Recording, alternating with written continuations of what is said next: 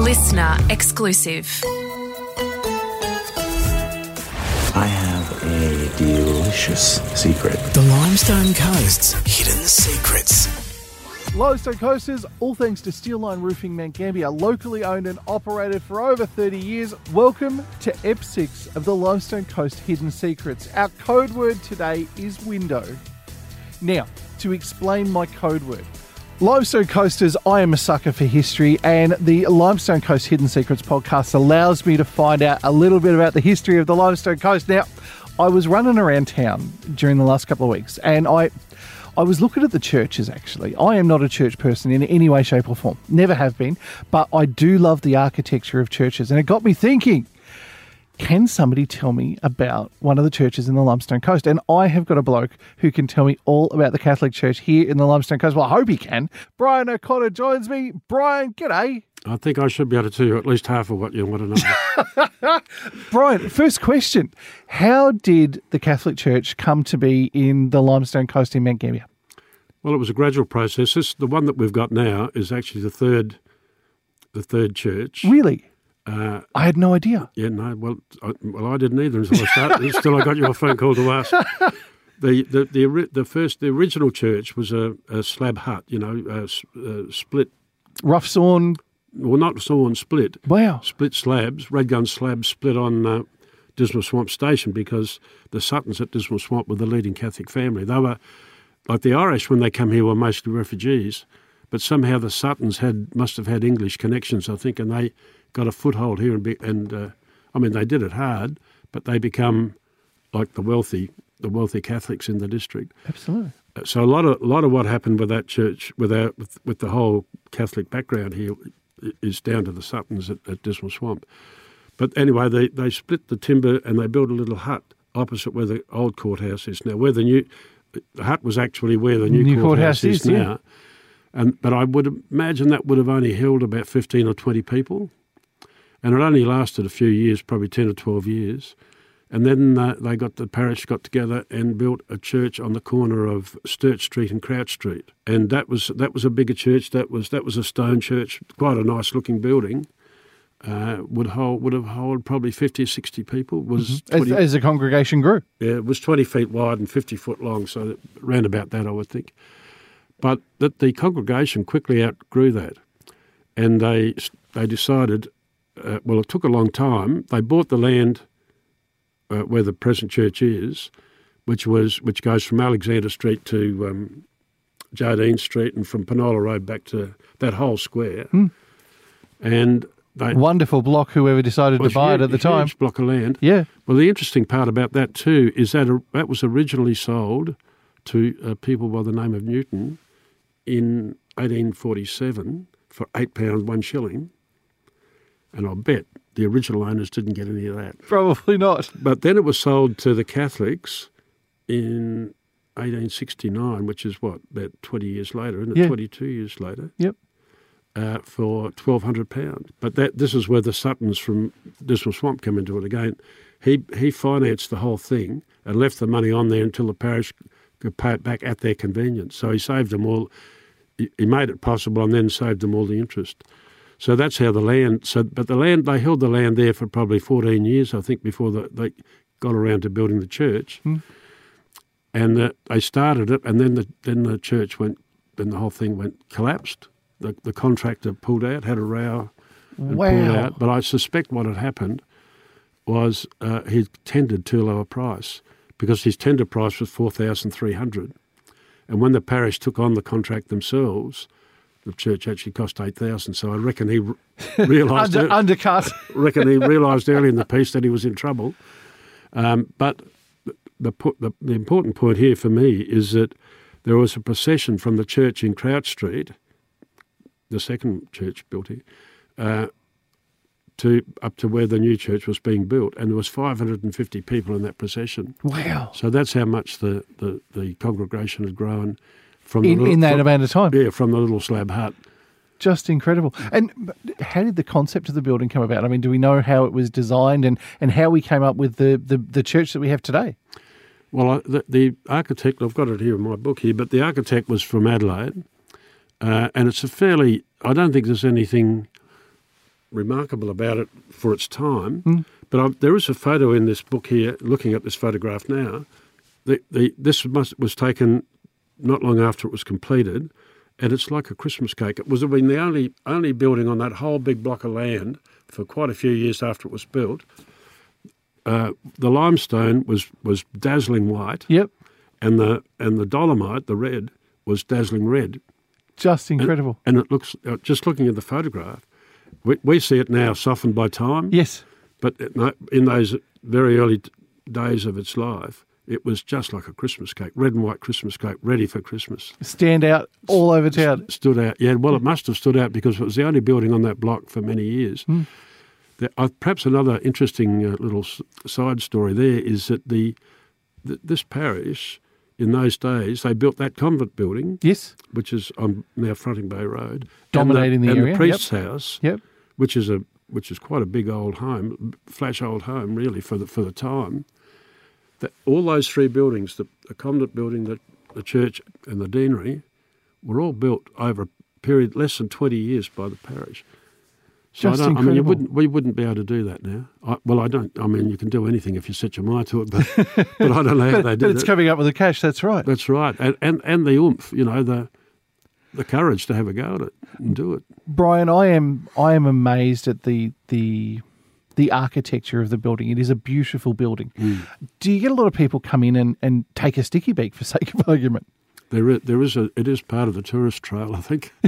uh, I think it's the, well, certainly the look of the building standing up there on its, on the top of the hill like that, it certainly attracts the attention. But I think the other thing about it too is the windows. It's got some magnificent windows in it. Tell me about the stained glass windows. windows. Well, I might have to refer to my little book here. Well, there's there's a page you'd be interested in. That's a, a timesheet for what for one week, and I've just I've added up the money. Um, this is a bit of a diversion, but That's all right. I've Nothing wrong with a diversion, Brian. I've, I've added up the money, and that's about hundred pounds worth of wages for that week. wow. Uh, so, and it was it was took a year to build. Yep. So there was, uh, you know, probably about five thousand dollars worth of wages. No wonder that contractor pulled out. the wages alone were more than his. Cost cost a fortune. The other interesting thing about this this page, uh, it's just the, where the book opened. It's forty eight hour week, five and a half hours on a Saturday morning, Yep. and eight and a half hours. On, Every every day on- otherwise. on weekdays. Yeah, yeah. So now, How what- things have changed. Now, what were we talking about? The stained glass windows. I'm a sucker for a stained glass Oh, window, we Brian. I, I find it interesting that like the uh, windows in the old part of the church are all in human form. Yep. They're, they're in human form, telling a story. You know, like it might be the annunciation of the angel to Mary to ask her to be the mother of Jesus. Uh, it might have been some devotional thing like uh, Saint Margaret Alacoque, uh, Jesus appearing to her and, and starting up the devotion of the Sacred Heart. Our Lady appearing to Saint Bernadette at Lourdes. They're all depicted in the windows. St Patrick and St Bridget, who are the patron saints of Ireland, of course, they're because it, it was an Irish church in those days, and that's one of the interesting things about the parish too. For all that beginning period up until the end of the Second World War, it was basically an Irish church. Then the Italians come in and sort of they they were the strength of the parish. Now that's sort of fading, and now it's uh, Africans and Asians. I mean, there's still the Irish and there's still the Italians and everything, but but the young ones, the the uh, the, the coming strength, has, has has changed over the period of time. And uh, that has to happen, I suppose, in, in, in in every story. There has to be a, a continuation of of people who are interested and, and, and are willing to, to come on board and do the work. One thing I've learnt, um, Ewan, about life is that change is constant. Yes, absolutely, absolutely. Now, tell me more about these windows. About these windows, well, no, what I was going to say about them is that, what I started to say was that in the old part of the church, all the ideas are represented by people, figures of people doing something or hearing something or saying something or, or representing something. In the new part of the church, the, the windows are all symbolic. Well, there are, there are figures in some of them, but like, they're sort of like the phoenix rising from the ashes, or the or the or the vine growing, you know, in, into a into a shape. More, more symbolic, more, and the the colours in the new windows, that they're set up on the eastern end of the church, so they catch the morning sun brilliantly, and the colours are absolutely mesmerising, really, with, with that sun coming through the in the early like I was at mass this morning, the, sun, the, the, the sun coming through those windows. Of course, later in the day, as the sun gets around further, it comes in on the north, northern side. Yeah. And the biggest window of the lot is the one on the western window, western wall, the one facing Penola Road. That's actually the, the um, ascension of our Lord into heaven, with everybody gathered around and so forth. But that that window was actually donated by the parish itself in memory of um, uh, Dean Ryan, Father Ryan, Okay. who was the who was the parish priest here for 39 years, which is very unusual Yeah. because they don't last. You know, Yeah. they get shifted, but somehow or another, he spent nearly a lifetime of his ministry here, and and he was obviously left his mark, and the parish made this window. They got this window, but a lot of the other windows, the Jenses, you know, the Jens Hotel. Yes. Yep. They, they've got their family have got a couple of memorial windows there in the old part. Now, the, there's like the Jens were remarkable, remarkably hospitable um, publicans, and and they did a bit more than bit more than that too, because during the depression they provided free meals for anyone that was on the road. Wow. You know that, and it was and it was it was a, a well known fact right around the countryside that this was what, what they had on offer. Um, the Kennedy families, one of the one of the girls of um, one of um, Tony Sutton's daughters married a Kennedy, John Kennedy, at Peweena. I don't know if you heard of Peweena Station. I have. I've heard of Pewena. Yeah. Well, that, that was a very hospitable property too. Like people come come and go, and you know they were.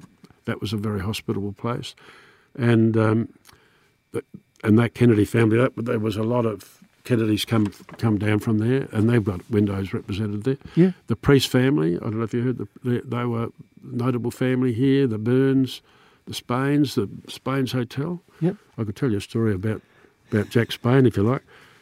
I'd been. I was only a kid. Only I was under five, I think. Well, I was certainly under five. I was under four, I think. But we'd been helping my grandfather. Well, I don't know whether I was much help, but I was watching my grandfather mark the lambs. One of the, of course, one of the things they did was just nip, nip a bit out of the ear to mark mark the lamb to make it make it yours. Well, I went to mass one day with my grandparents because this was during the war. My, uh, well, mum was a Presbyterian; she didn't come, and dad was away at, uh, you know, in Bougainville or somewhere.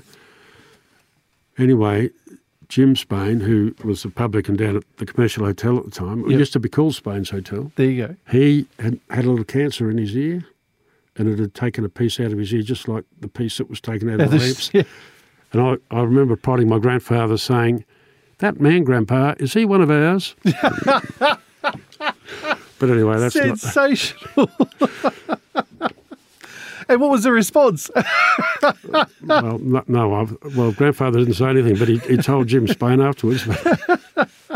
That's awesome. Now, uh, Brian, I understand that there is a story about the windows getting to the limestone coast to be part of your church. oh, yes. Well, how they got. Yeah, well, I mean, that, when you look at them, they're very fragile. Mm.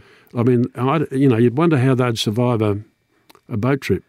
And that's what happened. Yeah, well, they come from England. Yeah, yeah. And um, well, I, we had a window repaired here recently. Someone threw a stone through it. It only made a little hole, but cost about eight thousand dollars to fix it up. Wow. But anyway, the bloke fixing it, he knew a bit of the history of all this stuff, and he said that th- these windows imported from England were in a uh, sealed crate full of oil, which you know to cushion the Because it, because it was on a boat and Yeah. it, it needed to be you know protected. Yeah, because- that's fascinating. because they're not like it's not even like a sheet of glass. It's just bits of glass held together by lead. yeah, So they're really quite fragile.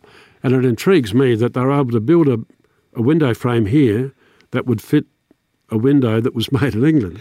You know, that's, I mean, not, I know builders can do those sort of things, but they intrigue me that, that they're in, m- mine's so far apart, and especially with, with very little means of communication. Like you can't ring up and say, now, what was that measurement? It's, no, you, you can't return it in a, in a heartbeat either. That's right. So yeah, so when they they um, they shipped them out in a in a crate full of oil, but it was apparently a, a an olive oil or something. And when they got here, they uh, took the window out and sold the oil for cooking.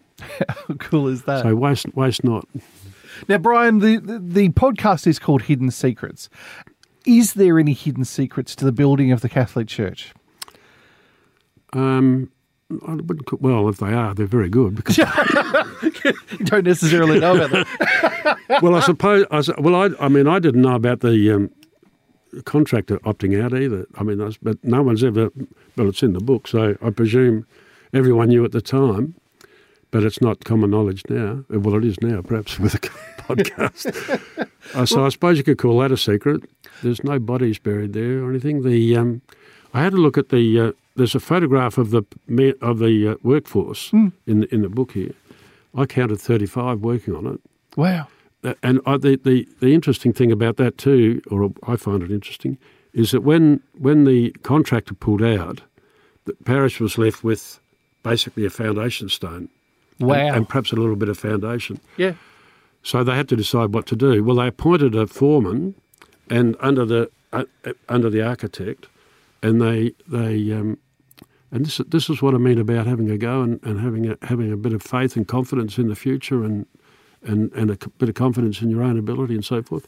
They took on the virtually took on the contract themselves. And uh, employed the people, and that I mentioned, didn't it? The uh, the, the timesheet. Yeah. So that was all done by the parish, by the priest, I suppose, really. But but I mean, he would have had uh, some good lay people helping him, I would think. So I, I don't think that's a secret either, but it's interesting. Hey, Brian, you t- you spoke earlier about the fact that um, that there were a lot of tourists that came to have a look at the church. I am fascinated by its by its history. I'm fascinated by its architecture. Um, there are a lot of people who probably drive past the church and go, "Wow, I'd love to have a look in there," but have never had the opportunity or have never been brave enough to walk into a church. Um, is it possible for people to take a look at the, the stained glass windows that we've talked Uh, about the and to, Catholic to wander around? uh, Well, look, that church is always open. There well, go. it's closed at night, Yeah. But it's open all day, every day. So people can wander in, Well, they can have a people do- look, and they can they can marvel at the architecture of a building that we've got in the a lot of people do wander in and with pho- with cameras and photo and take photographs without any religious affiliation or interest. But there's also a lot of people. I mean, the other thing about a church building is it's more than a building; it's a sacred place. Mm. I mean, and it's sacred in a in a couple of senses. Well, take me for instance. I was baptised there. Mm. Uh, our marriage was uh, solemnised there. Um, I, all my sac, all my, you know, my first communion, my first confession, my funeral will be celebrated there. Yeah, So it's sacred in that sense that it has a lot of affiliations with people's lives and, and people's memories and that sort of thing. But it's sacred at another at another level that the that the Lord Lord is present there. It, it's it's it's the place of the celebration of the Eucharist, and the and the um, Jesus the, the, the presence of Jesus is preserved in the church. So there's a lot of people, a lot more than you'd think, who actually sneak in there during the day to just commune with the Lord. And I know that there's you can commune with the Lord wherever you like. You could do it here with the microphone in front of you, but that is it has that sense of sacredness that does draw people in too. absolutely. Yeah. Brian, I I have been fascinated by our conversation. It has been lovely to talk about a amazing old building in Mount Gambier and to find out a little bit about its history. Thank you so much for joining us and talking about it today. Well, look, it's been a pleasure, and I, I appreciate the chance of meeting you. It's been interesting to have interest.